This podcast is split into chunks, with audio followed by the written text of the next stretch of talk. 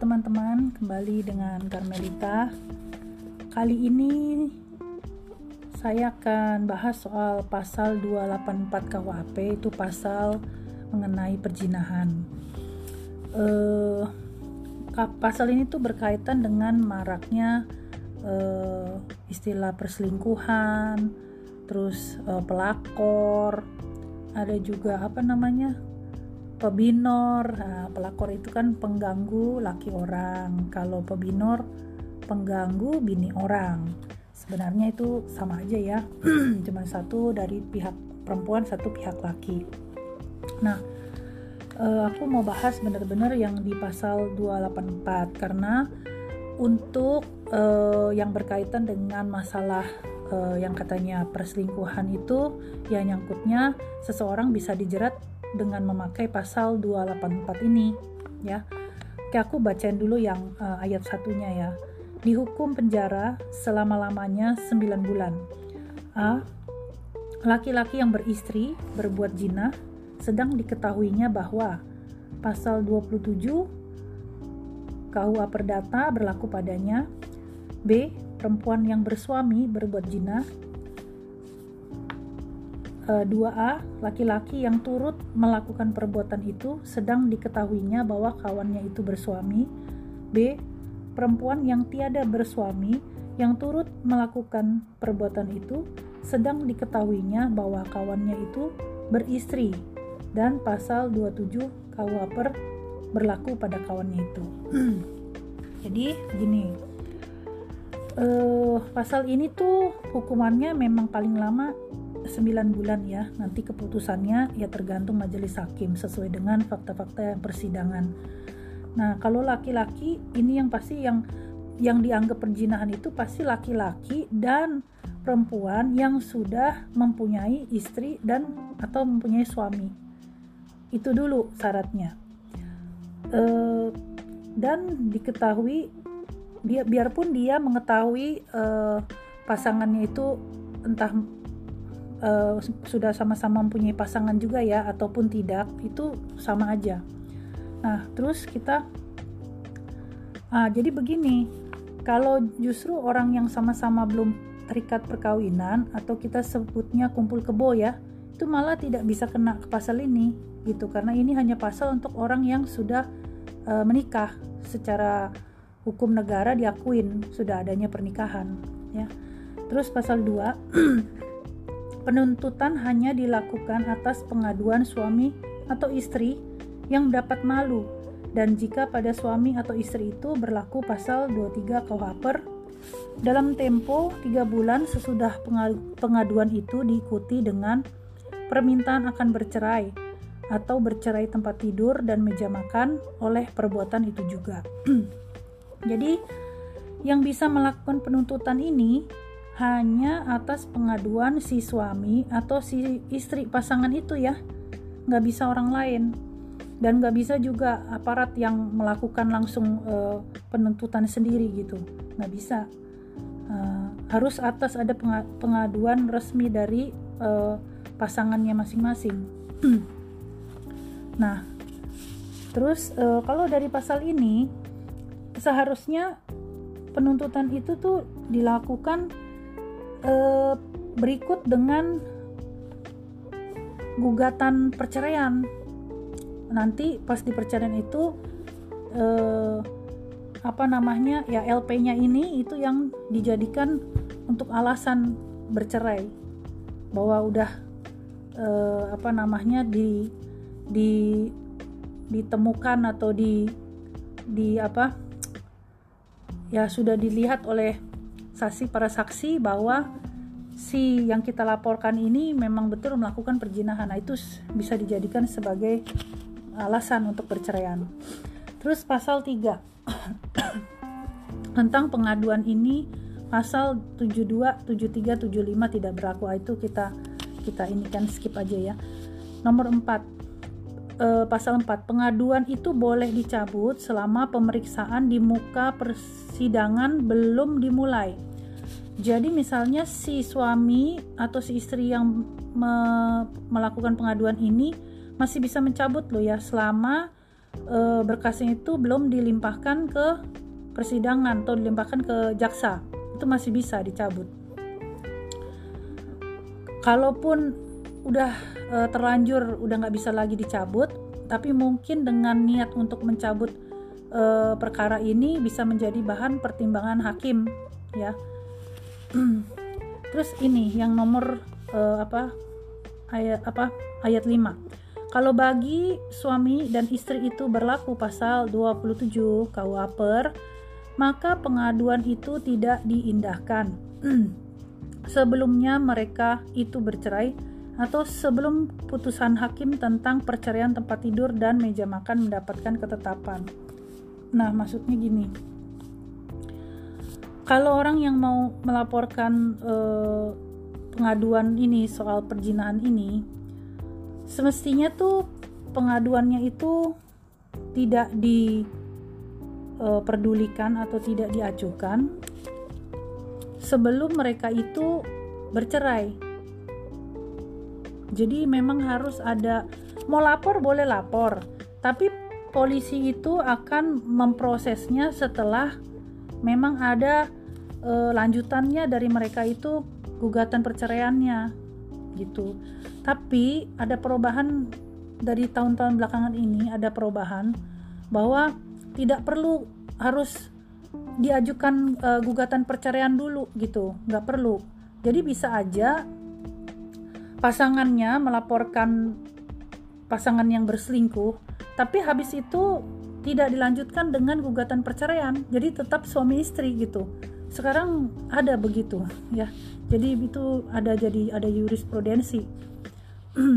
nah, saya mau nerangkan untuk yang dari tadi disebut apa sih pasal 27 uh, per itu ya pasal 27 BW itu menyatakan bahwa bahwa orang laki-laki hanya boleh menikah bersama dengan seorang perempuan dan orang perempuan hanya boleh menikah dengan seorang laki-laki bersamaan jadi cuma boleh satu-satu ya nggak bisa uh, uh, apa lebih dari itu nah mereka yang tunduk pada pasal ini baik laki-laki maupun perempuannya tidak boleh bersetubuh dengan orang lain selain dengan istri atau suaminya sendiri. Nah, itu isinya pasal 27 BW.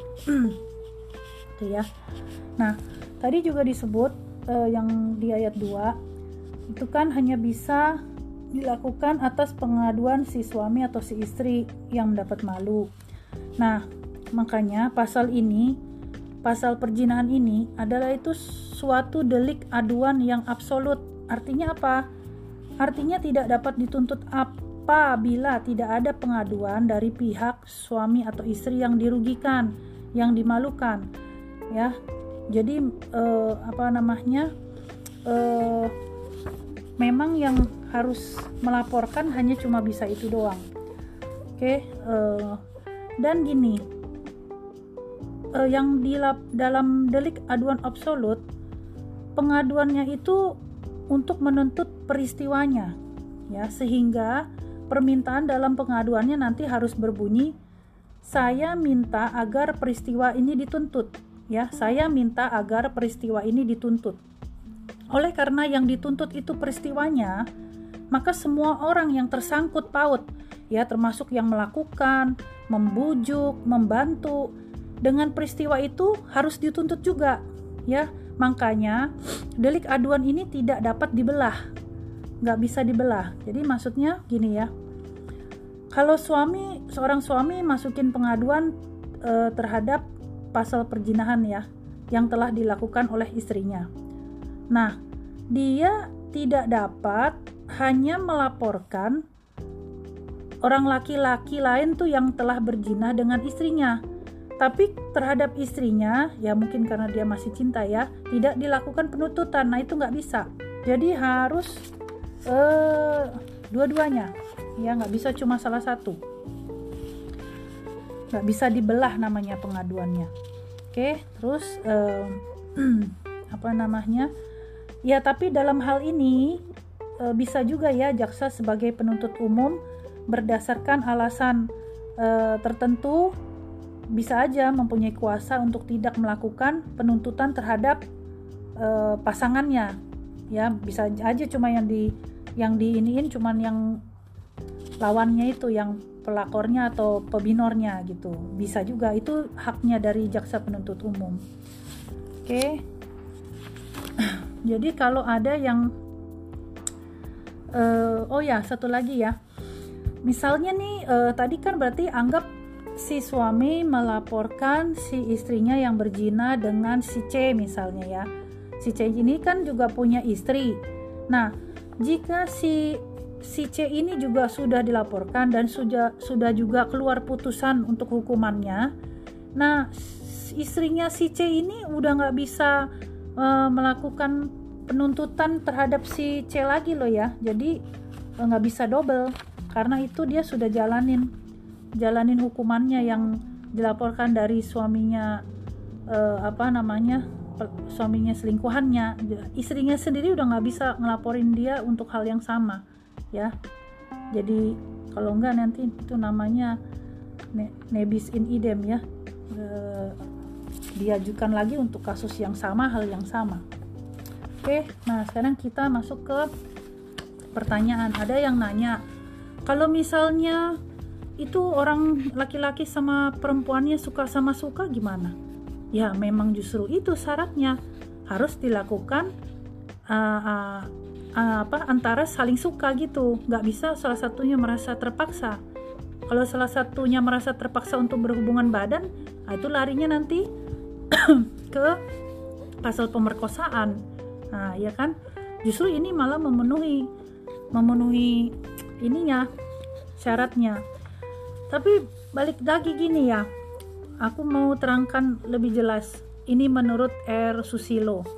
Jinah itu adalah persetubuhan suka sama suka yang dilakukan oleh laki-laki atau perempu, ataupun perempuan yang telah kawin dengan perempuan atau laki-laki yang bukan istri atau suaminya. Jadi nggak bisa juga ya jina itu perempuan sama perempuan laki-laki sama laki-laki nggak bisa. Mesti laki-laki dengan perempuan perempuan dengan laki-laki yang bukan istri atau suaminya. Kemudian secara rinci disebutkan yang dimaksud dengan persetujuan ada persetubuhan adalah peraduan antara anggota kemaluan laki-laki dan perempuan yang biasa dijalankan untuk mendapatkan anak jadi, anggota laki-laki harus masuk ke dalam anggota perempuan hingga mengeluarkan air mani. Nah, ini yang dimaksud perjinahan. Oke, nah terus kita masuk ke yang pertanyaan selanjutnya ya. Kalau tadi ada yang nanya, oh kalau misalnya uh, laki-lakinya ini yang udah punya bini, yang ngejar-ngejar ini perempuan, perempuan masih single.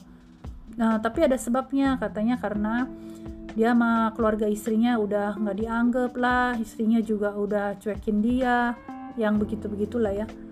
Itu bagaimana? Karena nggak pasal ini. Ya kalau intinya gini aja kalau memang sampai sudah berhubungan badan ya kan? Seperti yang tadi disebutkan jinah itu adalah apa? Dan terus uh, si ap, uh, apa namanya si istrinya yang laki itu melaporkan berikut dengan ada bukti-buktinya yang kuat yaitu namanya sudah masuk ke dalam e, memenuhi untuk syarat pasal 284 ini. Gitu ya. Nah apalagi kalau ditambah misalnya istrinya itu menemukan uh, e, SMS uh, e, atau WA atau email yang mesra-mesra gitu ya. Terus uh, apa namanya mungkin tambah lagi ada video yang mereka lagi tidak mengenakan pakaian di atas tempat tidur gitu. Apalagi ada videonya yang sedang melakukan hubungan atau persetubuhan ya itu sudah jelas. Bisa bisa sekali dia kena di di apa pasal perjinan ini. Tapi hati-hati. Kalau kita mau melaporkan orang mengajukan pengaduan tapi tanpa disertai dengan bukti-bukti yang mendukung atau yang mengarah telah terjadi persetubuhan, maka nanti yang melaporkan bisa ini loh, bisa apa yang berbalik ya yang dilaporkan itu bisa balik ngelaporin itu bahwa itu orang memberi pemberitahuan palsu ya kan? Sehingga kehormatan dan nama baiknya seseorang jadi terserang. Ya itu dikenal juga bisa dengan nama fitnah ya pasal 317 KUHP jadi hati-hati mau ngelaporin orang ya bukti-buktinya harus kuat benar-benar harus kuat. Kalau enggak nanti bisa orang yang dilaporkan uh, itu sudah namanya tercemar ya dia bisa tuntut balik ya. Jadi uh, harus buktinya dikuatkan benar-benar. Ya jadi intinya kalau cuman suka sama suka ya nggak bisa ya. Itu belum masuk itu namanya. Belum masuk dalam pasal perjinahan.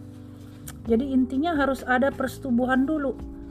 Nah, dan itu harus dibuktikan gitu apa lagi ya? Ya kalau misalnya eh, apa namanya? Kalau misalnya ada orang tetap nekat misalnya belum belum uh, bercerai dari istrinya tapi dia uh, sudah tinggal bareng sama ada perempuan lain. Ya itu kalau bukti-buktinya komplit ya dia bisa masuk ke pasal ini perjinahan itu jelas. Ya tapi tentunya bukti-buktinya harus mendukung. Oke mungkin kiranya kajian nih pasal 284 kali ini cukup sekian dulu ya. Nanti misalnya ada yang mau ditanyakan bisa bisa tulis di komentar. Ya sekian. Makasih. Bye